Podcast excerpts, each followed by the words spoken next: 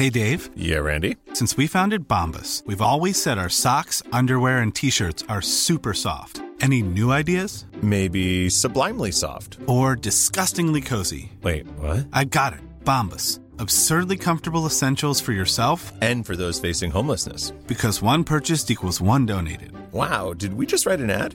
Yes. Bombas. Big comfort for everyone. Go to bombas.com slash ACAST and use code ACAST for 20% off your first purchase. In 2020, events have yet again shone a light on racial inequalities across the globe. Australia is not an exception. 20 years on from the reconciliation walks of the year 2000, this nation's journey towards a more just, equitable, and reconciled identity still has a long way to go. With that in mind, and in the spirit of reconciliation, we acknowledge the traditional custodians of country throughout Australia and their connections to land, sea, and community. We pay our respects to their elders past, present, and emerging, and extend that respect to all Aboriginal and Torres Strait Islander peoples today. I asked the Prime Minister, how good is Australia? Please explain. Mate, this is just impossible.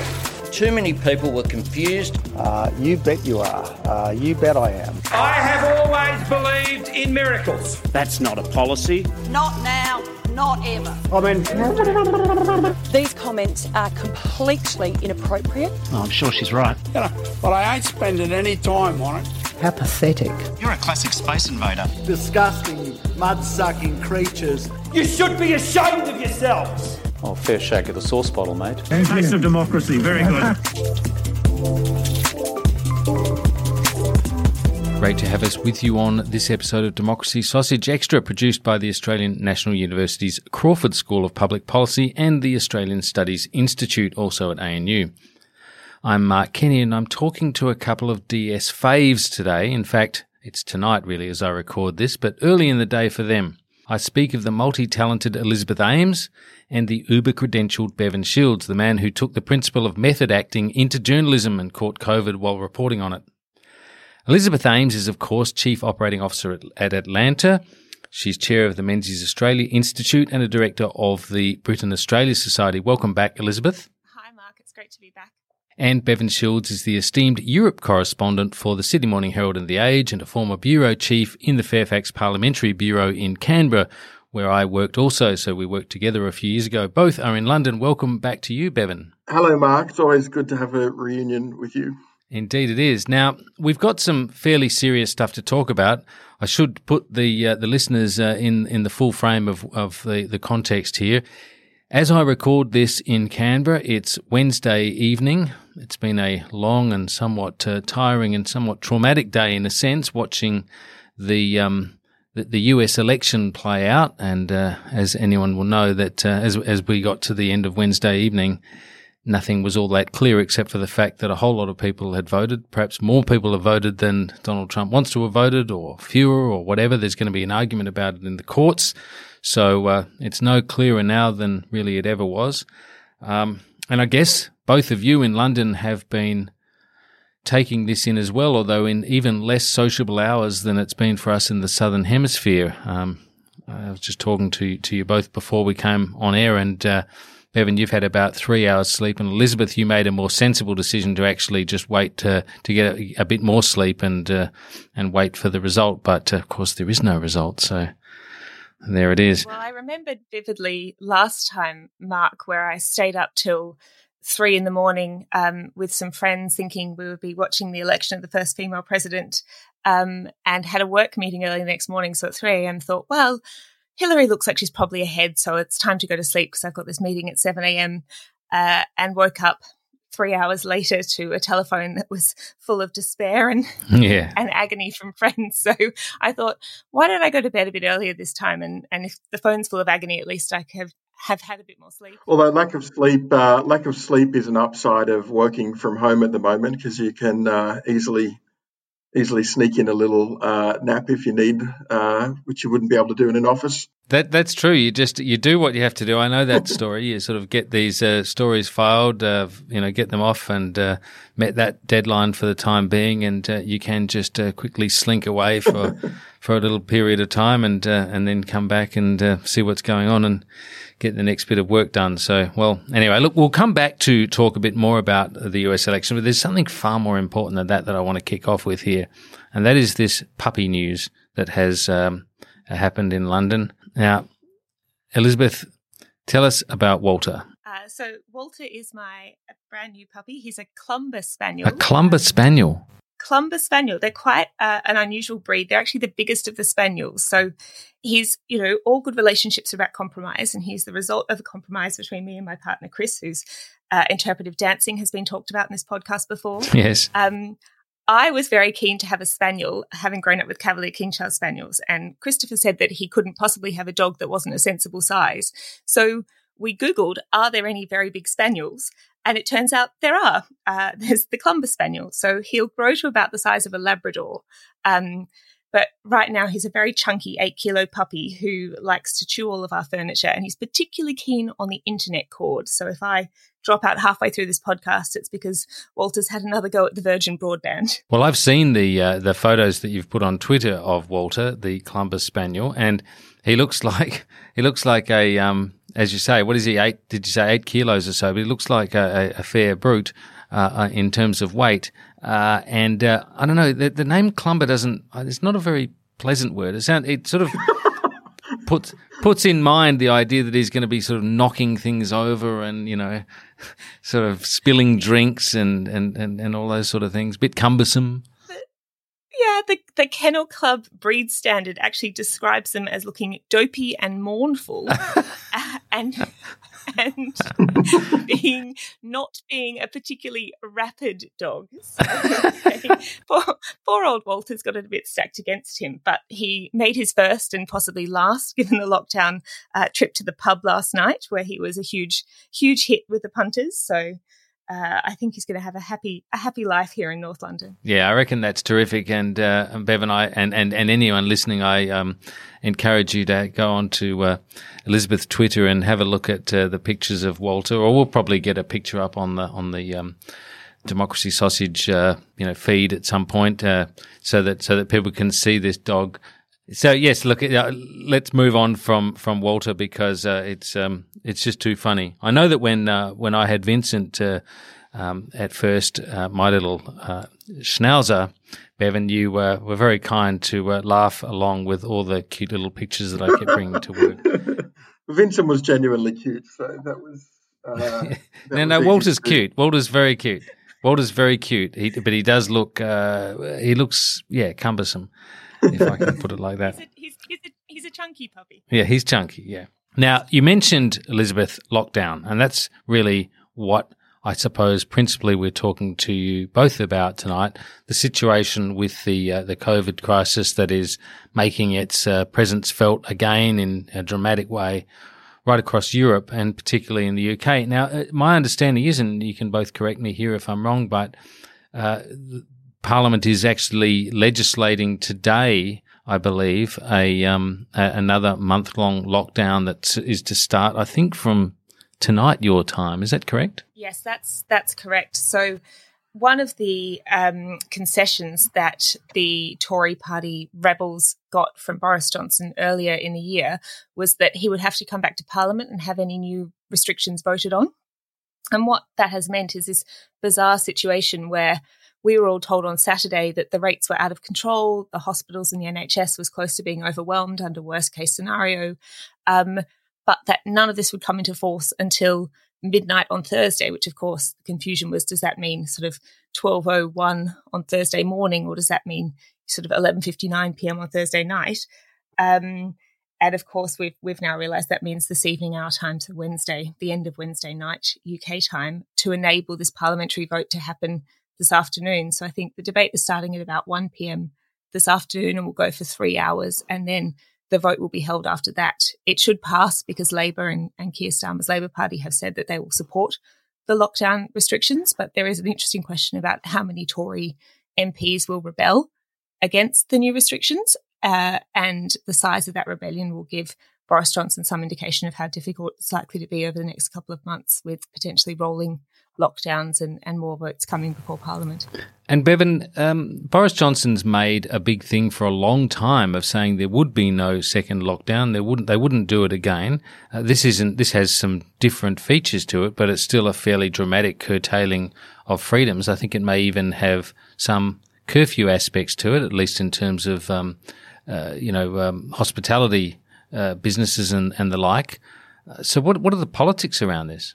It's messy. Uh, in a way, he actually did leave the door open to this all the way along. He he has said, "I don't want to do this. It would be a disaster. It would be a misery."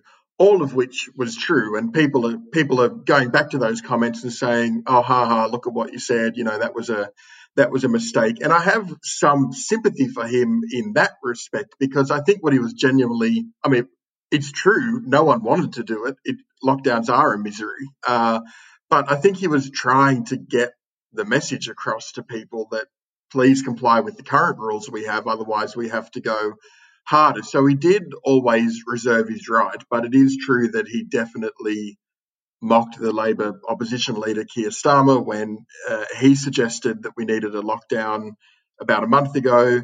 Um, so it's very tricky for him. The, the problem for Boris now is that he's he's increasingly boxed in on a few sides. He's got he's got his own history on lockdowns.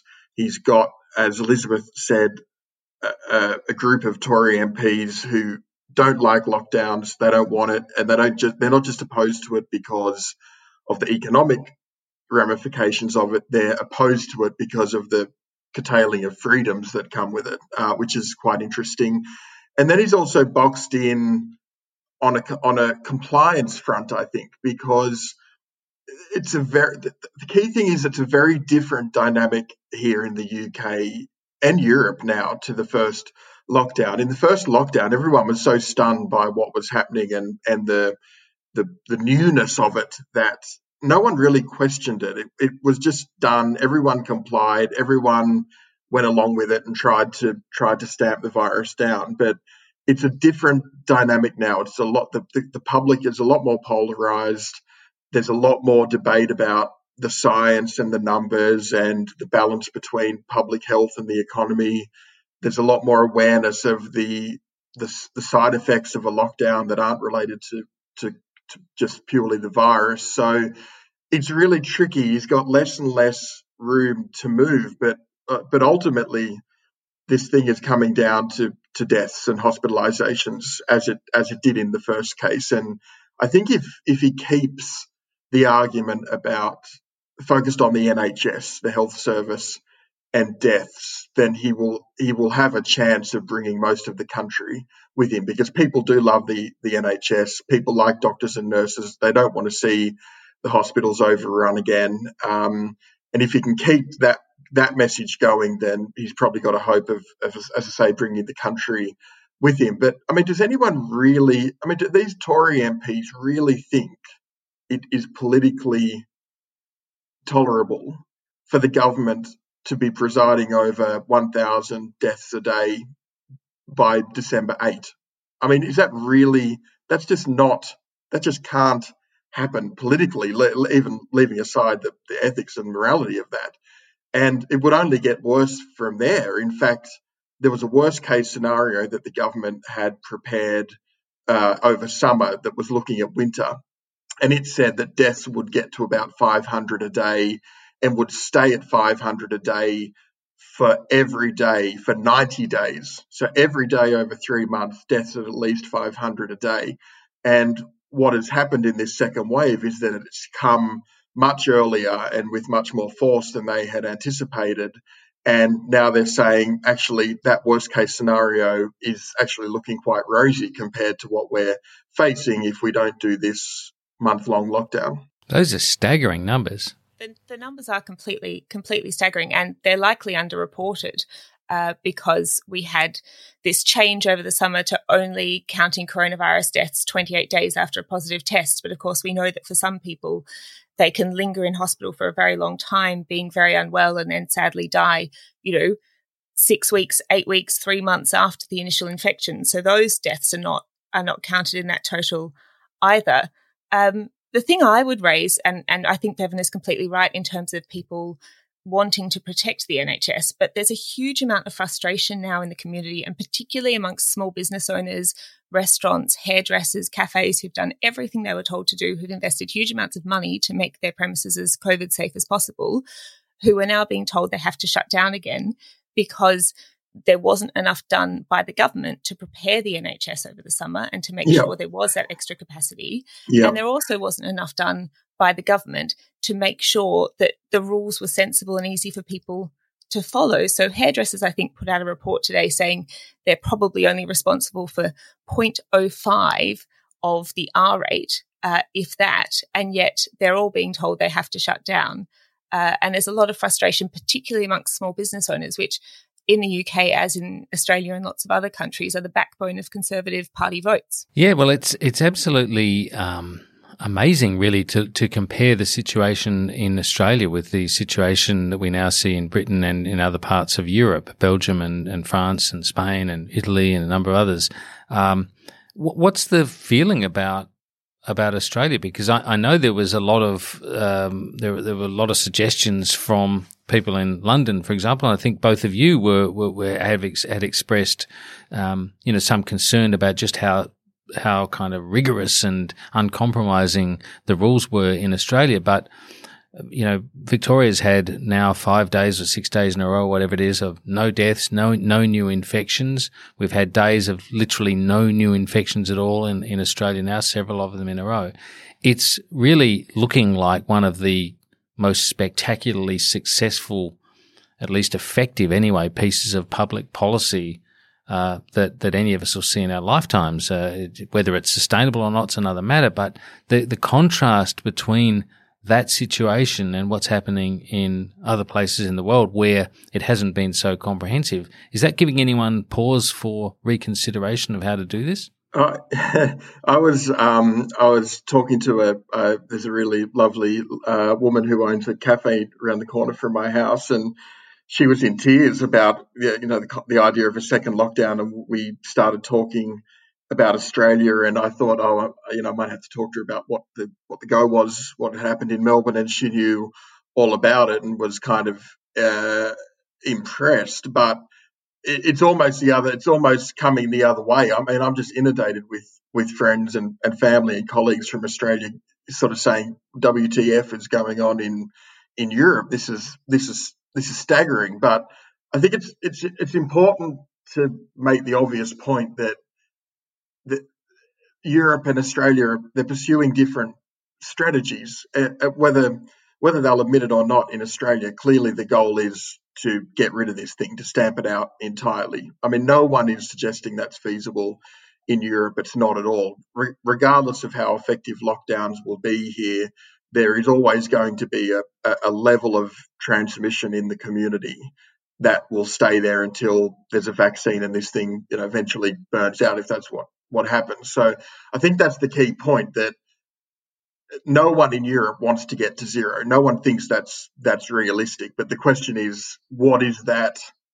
What is that level of sort of acceptability in the in the community and in the health system for you know infections and hospitalizations and and deaths? That that's the key question. And and clearly that line has been exceeded uh, in in a lot of countries. And and and again, in fairness to to Johnson, it's not just as you say, it's not just the UK. This is happening in in France. France is having a, an absolute shocker at the moment. Um, uh, uh, even Germany. Germany was a real leader in the first wave. Uh, cases are starting to to take off there as well.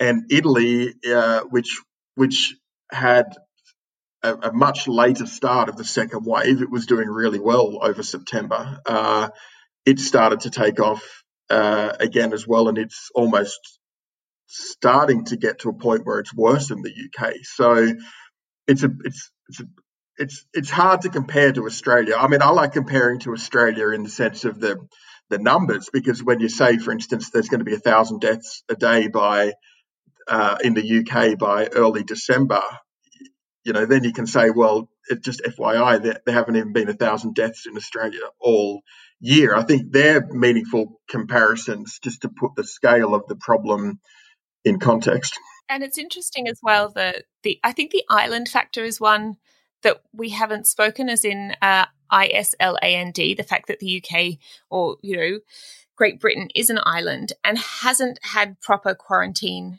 measures since the start of the pandemic. Was very late to introduce them opened up to almost all travel again over the summer you know had these sort of travel corridors that they opened and shut but was very confusing and people didn't really obey the um, rules to isolate and quarantine when they got back from places which they were told to.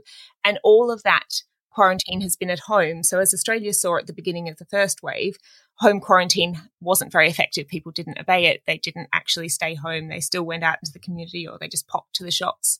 So, I think one of the things where you could make a, a comparison between the UK and Australia is the fact that both of them have full control over their borders, that you have to come into the UK on a plane or a boat.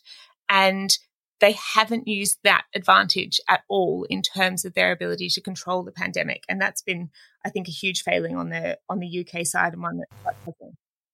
That is a that's a that's a good point. You talk, Mark, about um, what a, what do people in the UK think of Australia. Uh, the people I've spoken to, unprompted, uh, are actually staggered that Australians are having such huge difficulty getting back into their own country. That's something that mm. I've actually been surprised by how many people are aware of that issue with the with the flight caps and what that means for being able to get on a, on a plane and get home. Uh, so, but you know, uh, yeah, Europe is naturally inclined towards open borders and ease of ease of travel. So in a way, that's not surprising, but that has had cut through here. Just how severe Australia has been on its border policy. Let's take a very quick break and be back in just a moment.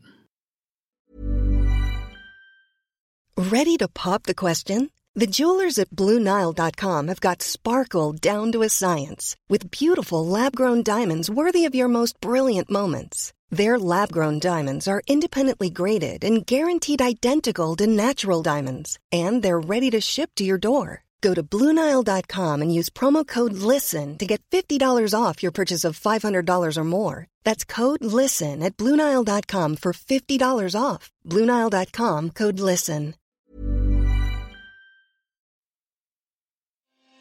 Hi, I'm Sharon Bessel. Policy Forum Pod is the podcast for those who want to dig a little deeper into the policy challenges facing Australia and its region. Each week, we bring together expert analysis to tackle the big issues facing our region and to propose policy solutions.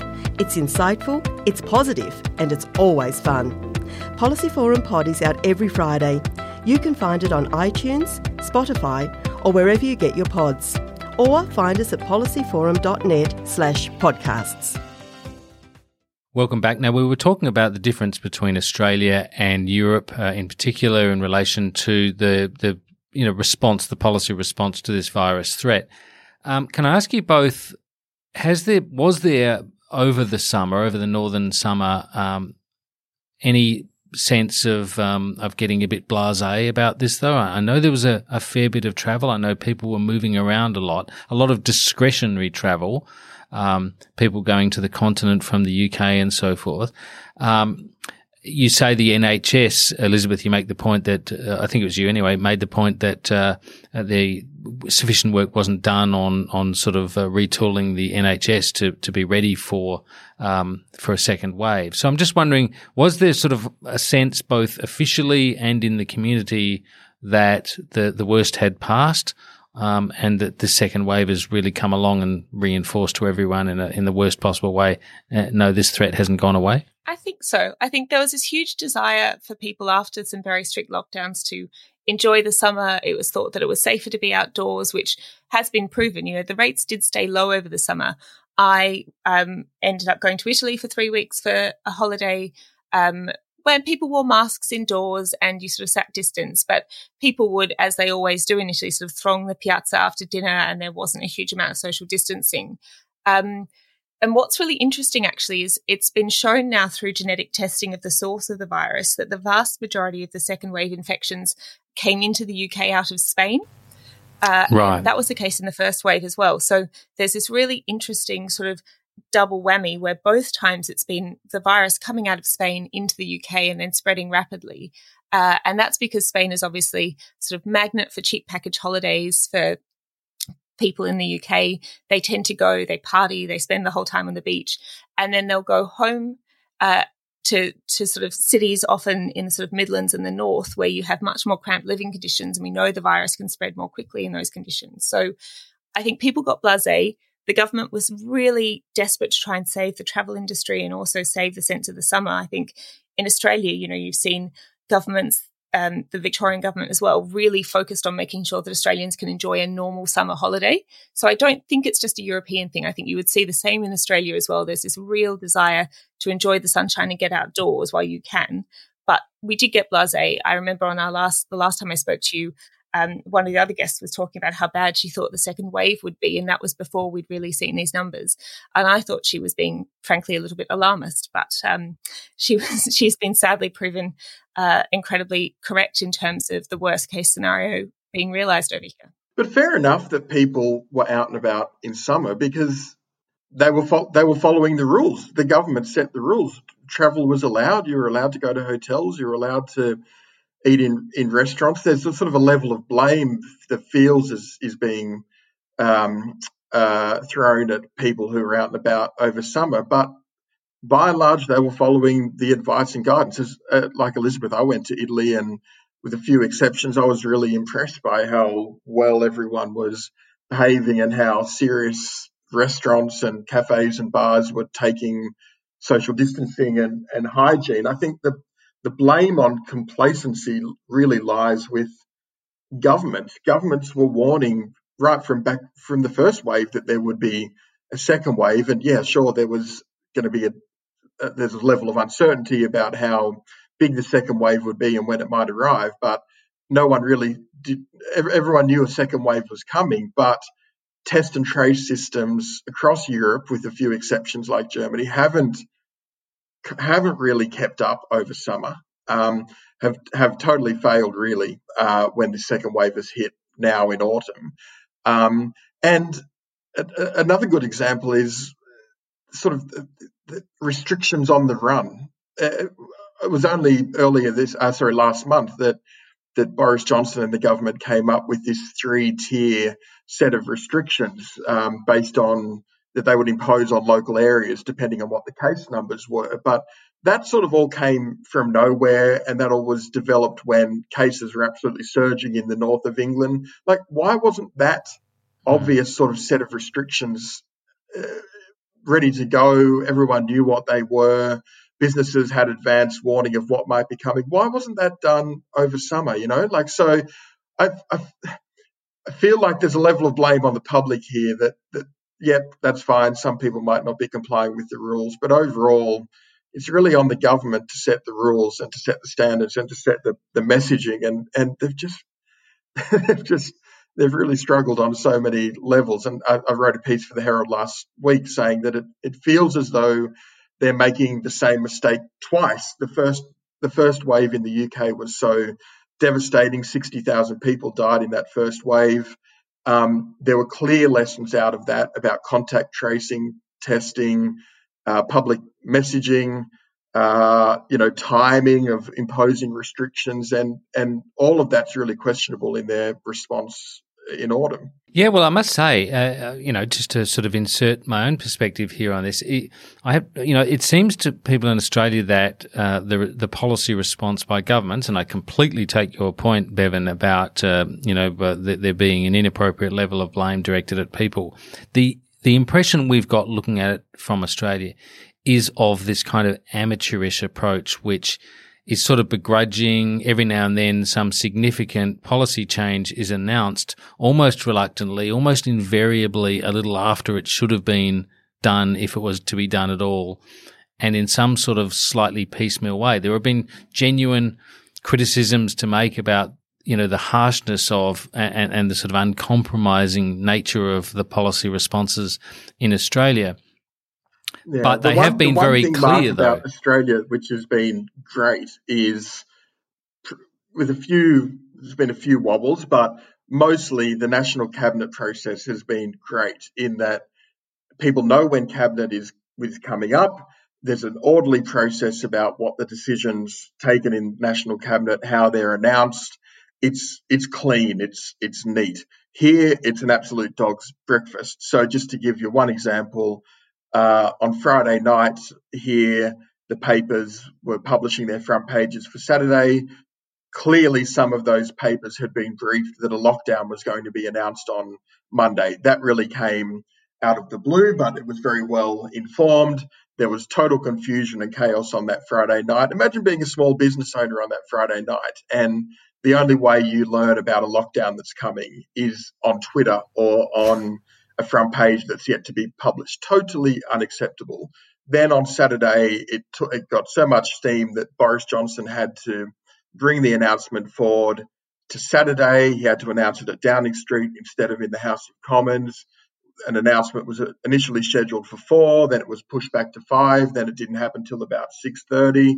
It was just a total mess. Stuff is leaked to the press it's really unedifying and, and really un, unfair, I think, to to the to, to business owners and workers who are copying the brunt of lockdowns. Uh, and also, the this is one of the reasons why the MPs are also so aggravated about this whole thing. They feel as though the whole process is messy. They're being sidelined, and it and it's sort of restriction by leak, which is what seems to be happening at the moment. And even each of even ministers aren't fully briefed. You know, Mike, Michael Gove, who's meant to be one of the most senior ministers in this government, went on the morning shows on Sunday and was asked point blank if they really, we really would come out of the second lockdown on the 2nd of December, whether it would only last four weeks. And he said no. He couldn't guarantee it would only last four weeks, which of course had the result of making everybody even more confused and worried. And to give some sense of just how ludicrous the restrictions are and how quickly they change, we were told that no one would be allowed to order takeaway alcohol from pubs. You could order takeaway food, but not alcohol. They've now changed the rule to say you can order takeaway alcohol at pubs, but you can't do it in person. You have to do it in advance. So you can do it online. You can do it by calling up. You can do it by sending a text. And written into the legislation is that you can order takeaway alcohol from your pub by writing them a letter. So uh. that's the sort of level of confusion and ridiculousness in some of these um, restrictions. You know, botanic gardens have to close, but gardens at stately homes are allowed to remain open.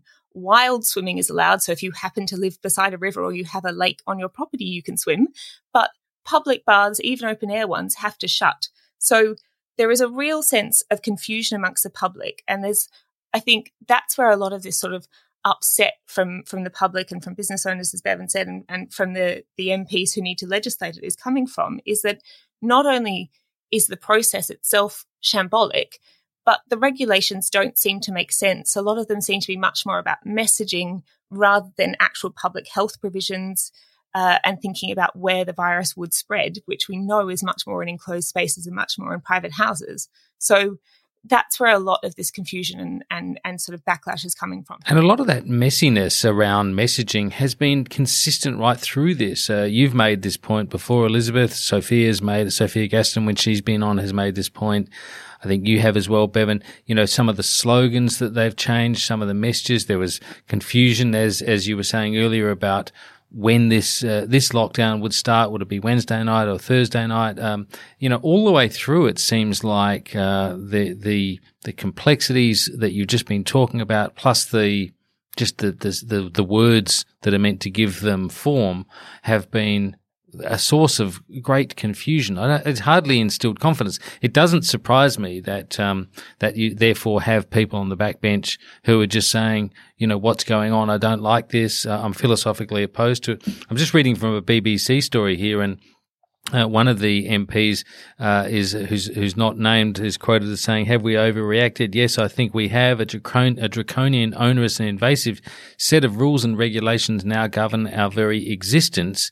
Um, and uh, and another, in fact, that was, I think that was Richard Drax who said that. Another one, Bob Seely, has said lockdowns are a dubious tool. Uh, they're increasingly skeptical. Um, they don't think they work and that they'll just come out the other end uh, with the same problem. They just delay the inevitable. So, you know, with that level of. All of and all of, but all of that's true, Mark. All of that's true. That's. But it hardly right. instills that's confidence true, when you're hearing that. Ask those MPs when you know, people start to die in the thousands in their constituencies, what what their answer is. They actually haven't come up with a better answer. Now, so it's fine to it's fine to point at holes in in lockdowns. But I, from from these MPs, I'm actually yet to hear of a of an alternate response that they're proposing. Yeah, something that actually works. Maybe we'll get a response from Nigel Farage, who is, as we know, the permanent contrarian, who and has decided to relaunch a political party now called Reform UK, which is an anti lockdown party, having achieved his aim of Brexit. Um, and made sure that the UK is going to leave the EU at the end of the year, which is probably a topic for another podcast. Yes. Um, he's now he's now decided that his new political platform is going to be standing against lockdowns and standing against restrictions. So the Tories, as ever, continue to have this pressure on their sort of libertarian flank.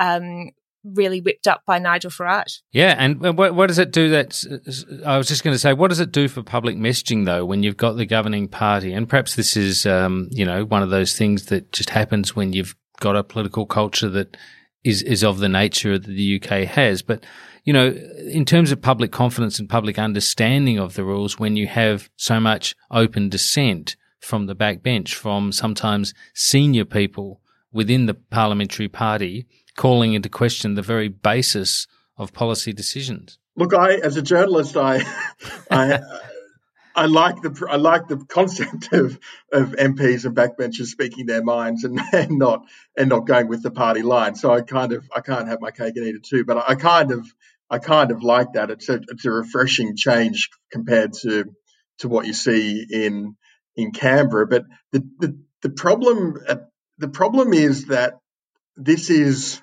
this division, this polarization, it's here to stay for at least three or four months at least. Uh, you know, all, all, the experts are saying this second wave is going to last through to March at least, the, the spring.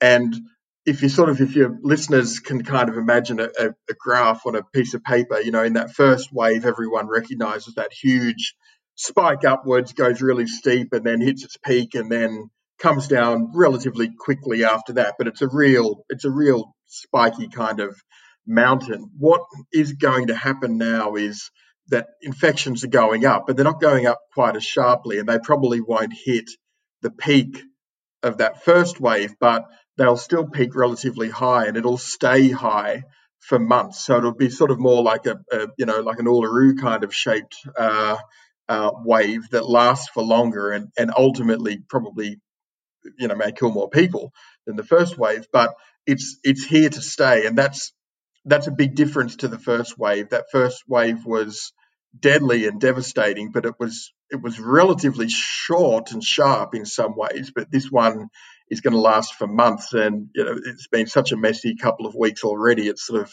slightly slightly horrifying to think that this is going to go on for three or four months more. Well, especially if you're going to go into it with such sort of confusion, such dissent around you know how it works leaking it to some, or you know, seeding it to some papers and not others, and you know, the the, the sort of PR improvisation that you described before, Bevan. Uh, it, it strikes me that that in itself is a problem, and and it's unknown. I mean, I, my understanding was that it was going to be for a month, but you think it's going to extend right through the cold months, do you?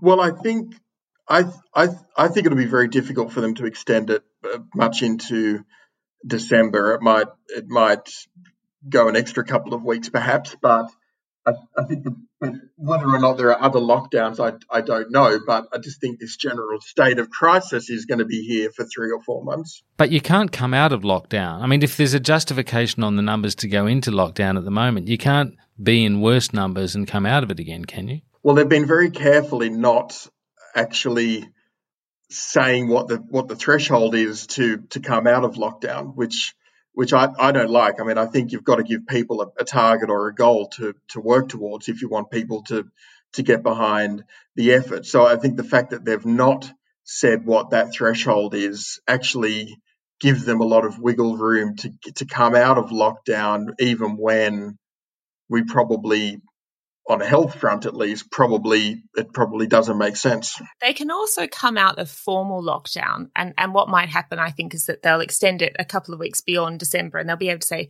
oh we're lifting lockdown for christmas. But what happens is that the entire country goes back into tier 3 restrictions which was the sort of this idea of these three tiers. And tier 3 restrictions are not significantly different from a formal lockdown. You're still not allowed to socialize with other households pubs and bars and restaurants have to remain closed. The only difference really is that non-essential retail would reopen, which would enable some of those small businesses and those shops to get some of the Christmas trade ahead of uh, ahead of that date. But I think even if it's not formally called lockdown, we will be in some kind of rolling restrictions until I agree with Bevan until at least the Easter break. Yeah, all right. Well, look. Um, Mark, can I just make one really quick point that we might not get to if I don't just jump in? Sorry. No, it's, absolutely. It's just, it's just about the um, the the, the go- governments around Europe how they're responding to this um, in a financial sense. Um, so Boris Johnson has had to extend the furlough scheme, which is basically the government paying for up to 80% of a, an affected worker's wage. Um, but a lot of country, a lot of nations in Europe are pretty tapped out on the on the debt and deficit front. Like Italy, Italy's uh, debt to GDP ratio is going to get up to about 160 percent. That was forecast to to get to that as a result of the first wave. I mean, God knows what it's going to be if they extend, have to shell out huge huge extra amounts of money for the second wave. So the the other element here is that the capacity of, of governments to try and support workers and keep the economy going and support business owners, it's got it's got a limit. It can't go on forever. I mean, in Australia, people get hung up about debt and deficit. Australia is is generally fine. They've got plenty of room to move, but there there are some countries in Europe that will not be able to shell out huge amounts of, of money forever. But the European Central Bank helps out here. I mean, I know there was an apology made to Italy from uh, European, Northern European economies for not actually uh, putting more assistance into Italy in the earliest stages of this outbreak, you know, around the time when you were first there covering the early uh, outbreak in Italy.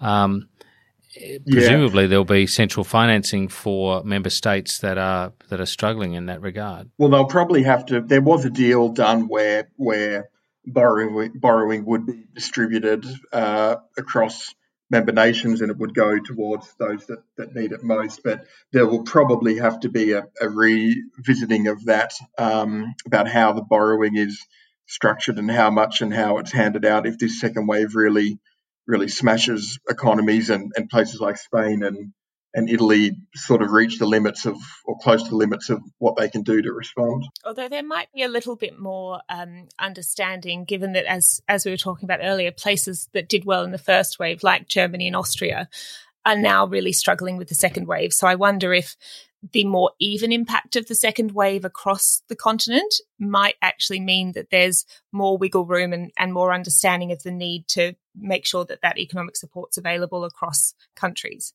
Yeah, that's a very good point. Now, look, we're very, very much close to the maximum amount of time that we should have been on here. Uh, so I, am very eager to just get a, a comment or two from you about the US election, as we were discussing right at the top, because it's just so stunning, really, that we have this situation. The world's largest, most powerful democracy has, as you were saying before, Bevan, it's you know it's it's kind of fought itself to a standstill. This divided nation, it, you know, hundred and whatever it is, million, 150, 160 million people have voted, and it could be down to just a few, few thousand votes and uh, and a bunch of high court justices. The strangest thing about what's happened tonight with Trump going out and effectively declaring victory and saying that a fraud's been perpetrated and this and that is that he didn't really need to. Like he still has a, a good shot at actually winning this thing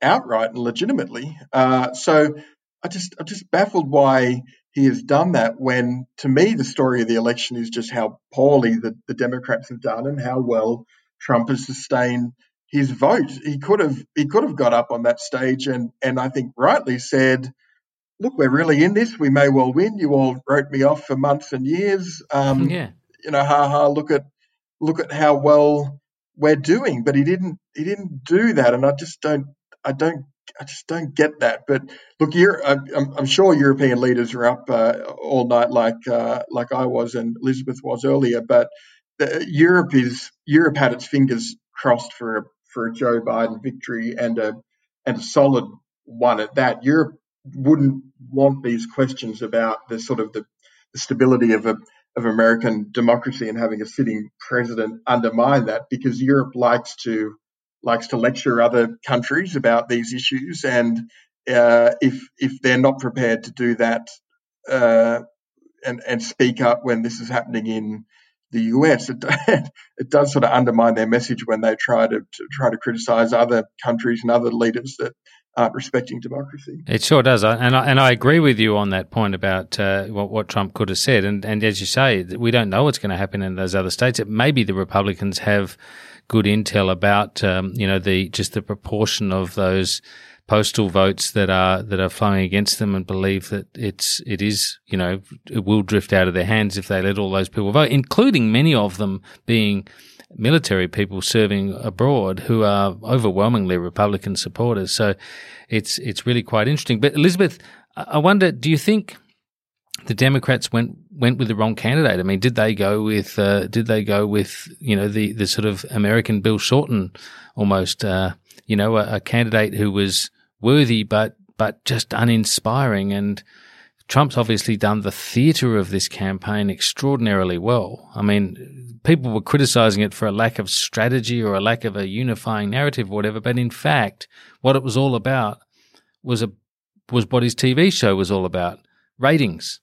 It was about energy and the theatre and the vaudeville and the you know and and it's drummed up this level of enthusiasm so that even though the Democrats may have done okay in terms of getting out their vote, Trump's got out his vote as well, and there are more people, far more people have voted in this election than voted in the the 2016 poll. It seems. So, I wonder what what's your assessment of uh, of, of whether the Dems went with the right candidate? Yeah, I, I saw a, um, I think it was a tweet this morning saying that it's the highest vote turnout in 100 years in the US, which is a sort of amazing statistic.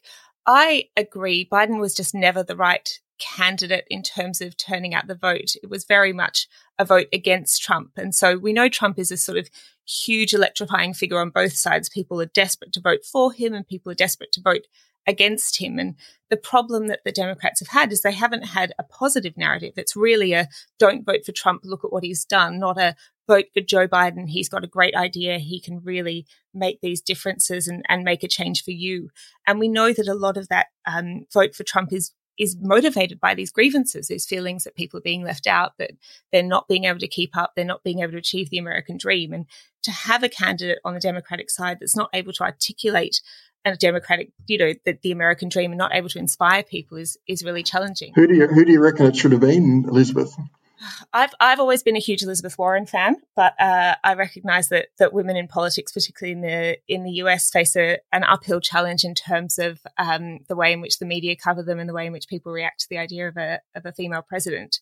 Um, I also think that one of the big stories that's going to come out of this is the importance of the ground game we know that in the sort of surprise Australian electoral victory, that actually the Liberal um, and National parties had a much better ground game than the Labor Party had had, and they'd really worked on that.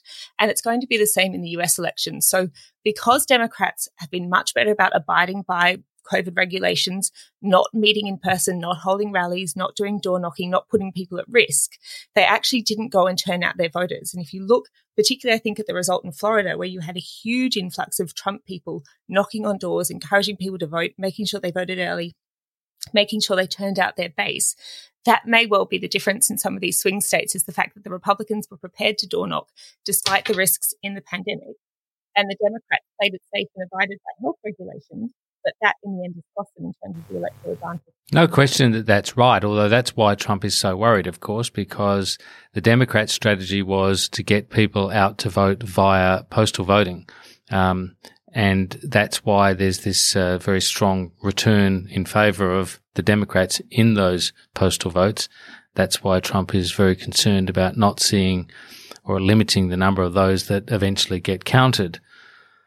So yes, it's um, it's really extraordinary. I, I, I don't know. Maybe maybe Kamala Harris was uh, was the better choice, but uh, of course she didn't do so well in the in the primaries and, and, and sort of crashed out rather early. So you know who who can say? But it it is rather staggering to think that in a country of 330 million people, the best they could come up with is one guy who's 74, one guy who's 78 would be by the time he uh, gets sworn in. And and I think what Trump did is he did almost like an interpretive dance on the on the vulnerability of of Joe Biden. I mean, he he everything that every single piece of Trump's sort of body language and the campaign's body language, which was of course COVID irresponsible in so many ways, but but so it, it didn't matter apparently to voters. It, it said energy, it said activity. I mean, Trump doing three, four, five rallies in a day, and and Joe going to these kind of lame drive-in things where honk if you don't like what's the direction America's going in or whatever. It just it it just felt terrible. And then when you see um, when you see um, Biden talking, you know he he you know, he looked old. I'm not saying that I'm against old people or whatever, but he just looked like a man whose best days were beyond him. And he was even, even his, even the comments that he's made since the election, you know, he reads every line. He, there's no spark, you know, the, the contrast between him and Trump, uh, I think was a contrast that Trump exploited very successfully to subliminally get that message across about you know, Trump being fit and strong and ready to go. He's even beaten COVID, you know, all that sort of stuff. He turned everything that was a negative into a positive, or at least tried to.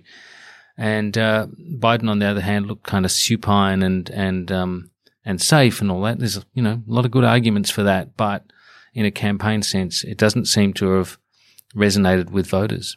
I think there'll be a huge post-mortem on uh, on the Biden campaign about why it is they didn't feel they could do at least more sort of safe public events, yeah. why he didn't make more appearances, why their comms was so lackluster, and whether that was coming from the top and a lack of enthusiasm from the candidate and around the candidate. Yeah, absolutely. Look, that's all we've got time for. It's been absolutely terrific having you both from London for Democracy Sausage Extra, Elizabeth Ames and Bevan Shields. Thanks for being with us. Thank you. It's it's been really terrific. We'll look forward to talking to you again soon. And we'll, I guess um, you know some some people when they're listening to this will probably know the uh, way some of these things panned out, particularly uh, the the U.S. election. Um, it may take days, may take even longer, depending on how much of it ends up in the courts and how long it takes to count in, in places like Pennsylvania. But um, uh, it's uh, it's an extraordinary political moment, and we're right in the middle of it. And uh, thanks so much. Hopefully, for... we have a result by the next time we speak, Mark. yeah, that's right. Well, let's look forward to that. Thanks to both of you, and uh, thank you for listening to Democracy Sausage. See you again soon.